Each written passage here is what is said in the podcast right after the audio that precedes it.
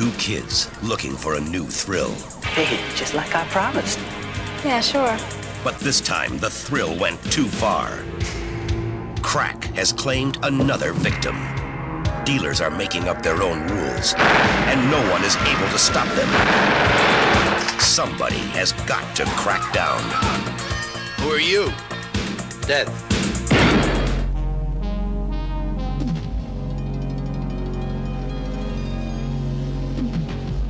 Hey everybody, it's the Cannon Cruisers. I'm JD. And I'm Randy, and this is a new mic setup, so I hope this works out for us today. Hopefully this doesn't turn out like complete garbage. But anyway, this is a new episode of Cannon Cruisers. It's not the last one of the season, right? No, this is actually technically the last Cannon episode of the season because reasons. And then we have one more after that where we do one more non-Cannon, mm-hmm. and then we're gonna have our our wrap up, and then we'll be taking our little break. So you have another like two weeks of content after this before we go on our little break. As you can tell, we still have no idea what we're doing. But yes, today's film was 1987's Death Wish 4, The Crackdown, starring Charles Bronson. And directed by J. Lee Thompson. Yes, who directed a bunch of uh, Bronson's movies in the 80s.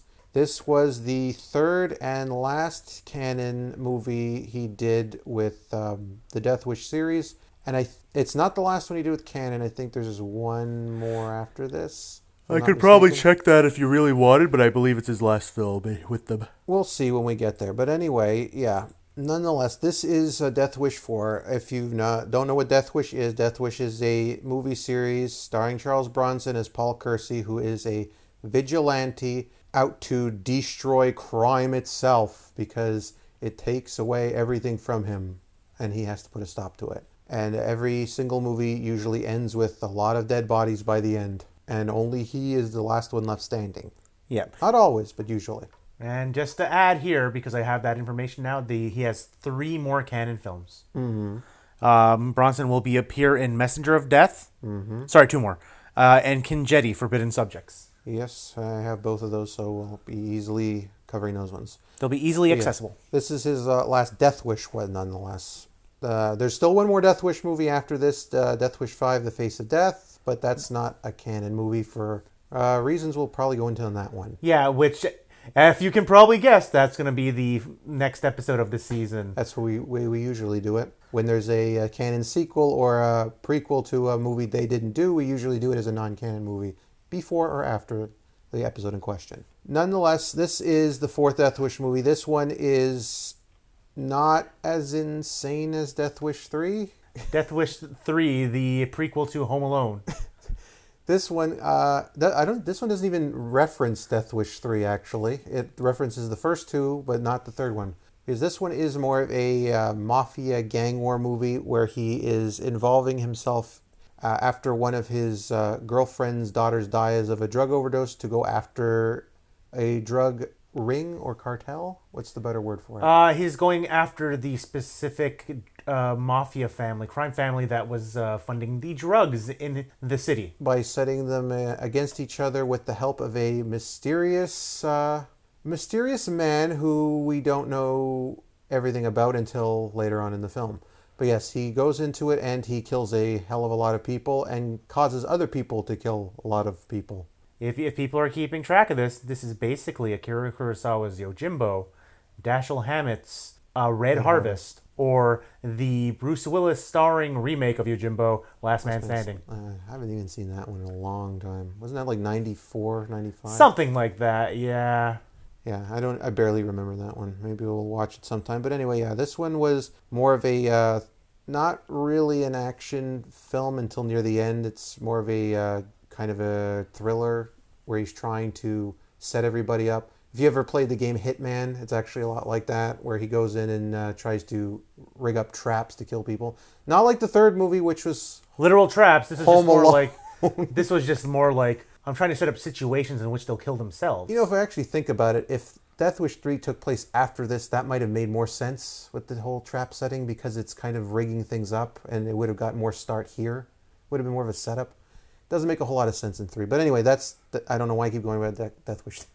it's just so insane. But yeah, this movie is a lot more straightforward than any of them since the first one. Only this one isn't like the second one where it's the same plot where his family dies, so he just goes after these certain gang members. This one is more uh, involved. There's a lot of corruption with cops and ga- um, mafia and drug pushers and low level guys. It's actually a lot more. Um, what's the word I'm looking for? A lot more steps than him just going out and killing random people on uh, random criminals on the street. Yes, because he even has at one point a um, a set up a chart. You could almost say that this is more premeditated than past films, This- where the third one was more self defense, and the other two are literally him going around killing people committing crimes. It's him just uh, snapping more or less in those two movies. Although this, the third one is kind of uh, a neighborhood thing, but yeah, this one is How more did I he put was it? hired. He he goes to an old folks' home in the middle of a uh,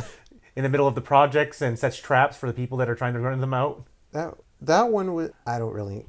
Anyway, this one is it's hard to really think about that one in contrast to this one because this one doesn't even reference the, the third movie. There's a, a scene where they talk about the vigilante. They talk about the very first thing he did, which was the first movie. Then they talk about how he popped up again, which was the second one, and then they kind of subtly suggest he went silent after that, which I guess is true because they wouldn't have known about the third movie. Yeah, because there was no cop involvement in that, and nobody knew. just uh, our friend uh, officer player 2 in uh, that movie who didn't tell anybody who he was so this movie kind of you can almost kind of ignore the third movie entirely and just go straight into this one because it doesn't really have anything to do with anything uh, this one just feels like the next step after that which is them coming to him Yeah, because the first person he kills in this movie is uh, a drug dealer running away from him. It's not he, he didn't even go there with the intent of killing him. The guy just killed somebody and he ran away, so he stopped them. That's about it. This isn't really him snapping. It's more him uh, getting charged to do something. like I said, it's more premeditated, but he's Mm-hmm. also being drawn into it by a at the beginning of the movie an unknown third party who's like, you know I want to use you as, a, as the vigilante to take down these these, these drug cartels, these uh, drug rings, and then surprise, surprise, turns out he's actually lying and trying to muscle in on their territory and using him as his, his weapon. He uses them as a weapon to kill everybody, and then he tries to kill Kersey. And of course, you don't do that in Death Wish, and it doesn't end well for anybody at the end. But yeah, that's pretty much Death Wish four. Um, if you've In a nutshell, If you've never seen a Death Wish movie, um, Go I watch the know- first one. I don't know how you haven't by this point, but uh, this is the this is the fourth one in the friggin' series. But yeah, this is um, probably the most different of the other ones, while still keeping what the first one was more or less about. The uh, second one is more of uh, the same, pretty much carbon copied with more probably better action sequences, and the third one is it's the third one, and then we're going to be dealing with the with weird one, yeah. we're going to be dealing with the fifth one after this. But yeah, that's uh, more or less Death Wish 4. So I guess we might as well just go into our general impressions of it. What do you think of Death Wish 4 of 5? I was underwhelmed. Mm-hmm. I I don't know. There just wasn't a very engaging. It wasn't very interesting. Um, they, they didn't play. They didn't play around with the Yojimbo plot very well. It's like it's like I said. There's it.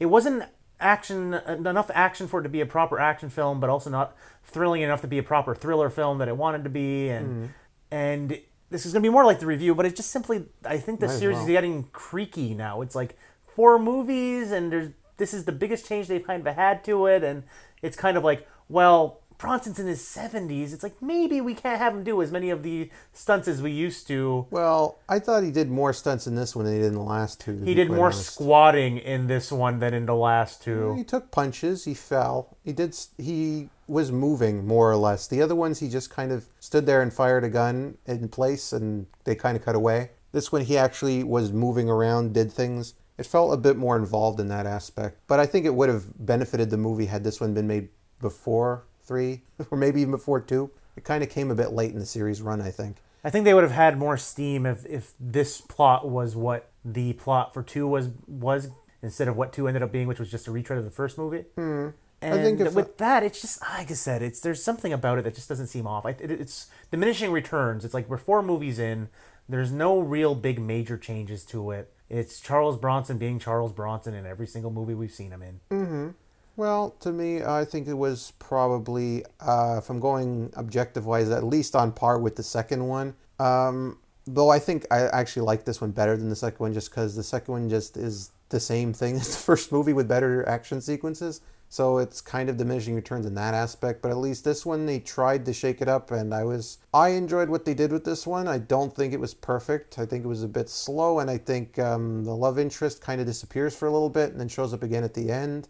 Oh yeah, I'll, I'll, I'm gonna. It's like, can we jump around a little bit on this one here? might as That well. is my low light of the mo- movie because I literally forgot. Mm-hmm. I, I remembered his motivation being, oh yeah, somebody close to him dies because that's what the, the way it is. I'm like, I couldn't remember why she was close to him, what his connection to him, because the girlfriend is in the first ten minutes of the film. Her Mm-hmm. daughter dies. She does some investigations, mentions it to him, Yeah. and then she disappears until the ending when they need a hostage. I think they should have had a sequence when the detective, uh, the bad detective, was looking for him. That she he went and asked her questions or something. I think that would have tied it in a bit better. Yeah, it, it's like if you look at the second movie where the, his wife was literally in the movie, like Oh yeah, Bronson's wife was playing his love interest. They constantly had like, okay, no, here's scenes with the two of them. This Hmm. movie here, we're just like, no, we, we we only have her for a couple of days. We're not going to be doing all these scenes. We don't need her. We have no budget. It's just like you're the setup. We don't need anything else. Yeah. that's it. This one uh, again suffers from 1987 Cannon, being that they obviously again cut the budget on them again. I don't know what they were doing in this one. The uh, well, this time I guess it worked for them. Their budget was five million, but they made six point nine million at the box office. Well, that's probably why this one doesn't go as insane at the end as Death Wish 3 does, with the explosions and gunfire going off all over the place and traps setting off.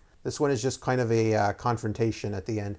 And throughout the movie is more him setting traps and uh, setting schemes to get people instead of just running around shooting everybody, which is probably why they had to be a bit smarter about what how they did in this one. So I guess we should move on to our actual segments. Like, yeah, I jumped forward to my low light. What's your low light? I already more or less said it, um, which was, like I said, I think it could have been tighter paced, and I think they should have done something with his love interest, like I said, with a scene where the detective, instead of just going straight to his work, would have went to see her and asked questions and maybe got some stuff about the drugs, and maybe that would have tied into how the guy at the end uh, gets her, you know what I mean? Yeah. So something like that. That's it. There's something. It's, like I said, we've seen this plot before. I, I, I named you the main things, the main inspirations for this plot, Mm-hmm. And the reason why it works there is you see every step of the way, and every step of the way is interesting. Mm-hmm. Where in this movie, not every step of the way is interesting, Hmm. and a lot of people just fall by the wayside as it's just simply. Okay, now it's like we did this and now we did this, and we don't get a lot of the connection, connecting tissue between them. Mm-hmm. Yeah. It's just simply okay. I, I, I was at this bar uh, doing this thing here. Oh, next and I kill a bunch of people. Oh, now I'm at this guy's house. Okay, now I killed him and threw him out a window. Okay, next one here. I'm I'm at I'm uh, at another bar. Now I'm killing them with an explosion. And then oh, and then here's an, it's like you know it's like there's no connection between them, and there's no real drama occurring, no real thrill. You don't see him going through the steps. The only cutaways we get from that really is either cut to Bronson and his the guy that's provoking him, making him go through this. Mm-hmm.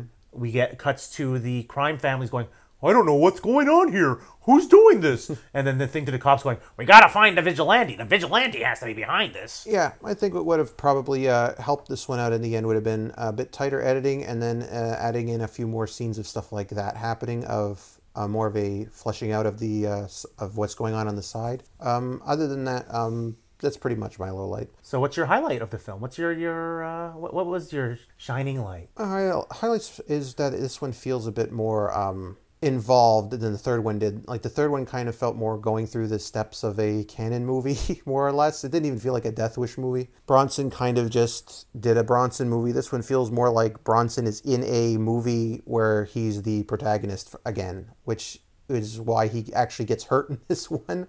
In the third one, I don't think he even really does anything really happen to him in the third movie other than somebody else dies. I don't think he. I don't hurt. remember. I don't think that happens. They're, they all kind. All the Bronson films are starting to run in as a blur for me. But yeah, this one feels a bit more involved, a bit more spirited. Um, I like this one more than the third one and the second one. Obviously, not as much as the first because not going to be able to really do that, especially. My, my highlight for this film is Mm-hmm. something generally that you don't like. It's, it's it's it's one of those moments that it's so bad that it's good. What? Was just simply there's a scene where he goes to a bar, he has an explosives in the wine bottles, gets spotted by Danny Trejo in a cameo appearance in this film, and then steps away. And then our next cut back to it is just clearly two dolls sitting at a small table, and then a thing of fire like uh, superimposed over the image because they had no budget to actually explode something. Yeah, yeah, And that's that's my highlight of the film because that made me laugh, and it's going to be an image that sticks around in my head.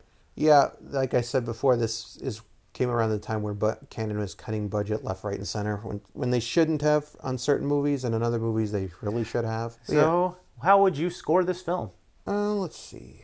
First, um, well, I might as well keep the streak alive since uh, I did the same thing for the last two movies, and I think this one's better than those ones. So I'm going to give this one a three out of five. I enjoyed my time with this one. It's not the strongest. Again, it's not going to be the strongest with 1987, four movies in. But uh, for what they had, I think they did a good enough job for it, especially for Bronson. And um, to be quite honest, this is probably the Death Wish movie I've rewatched the most, which says something at this point in the game, considering uh, it's the fourth one. But um, it's not the strongest. I wouldn't recommend watching this one first. And unless you like Bronson, you're probably not going to enjoy this one as much as I did. So, how about you, Randy? I'm going to keep the streak alive and give this movie a two. Yeah, I figured as much. Because I didn't hate it, so I didn't get a one, but Hmm.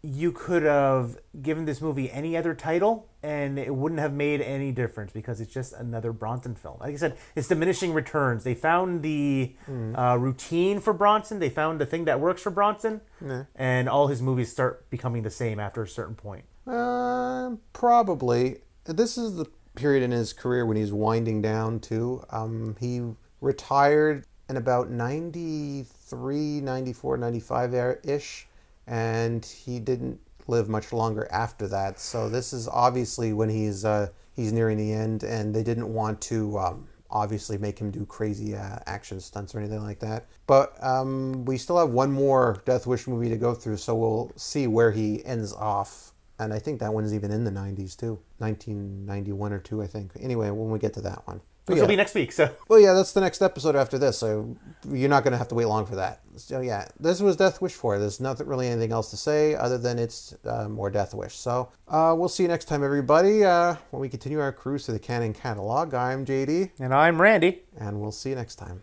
Goodbye. Bye.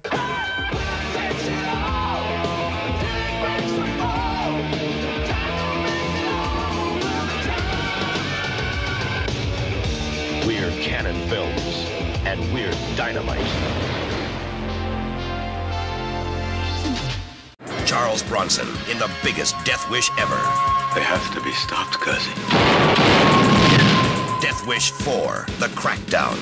Spent a small fortune buying information on the major drug dealers in Los Angeles. I'll handle this my own way, no interference from you.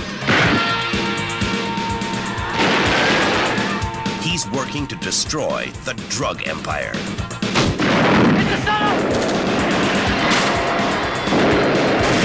It's either him or us. Now, Bronson is their target. The trap is set. Here he comes. The fuse is lit. Bronson is unleashed. Charles Bronson, Death Wish 4, The Crackdown.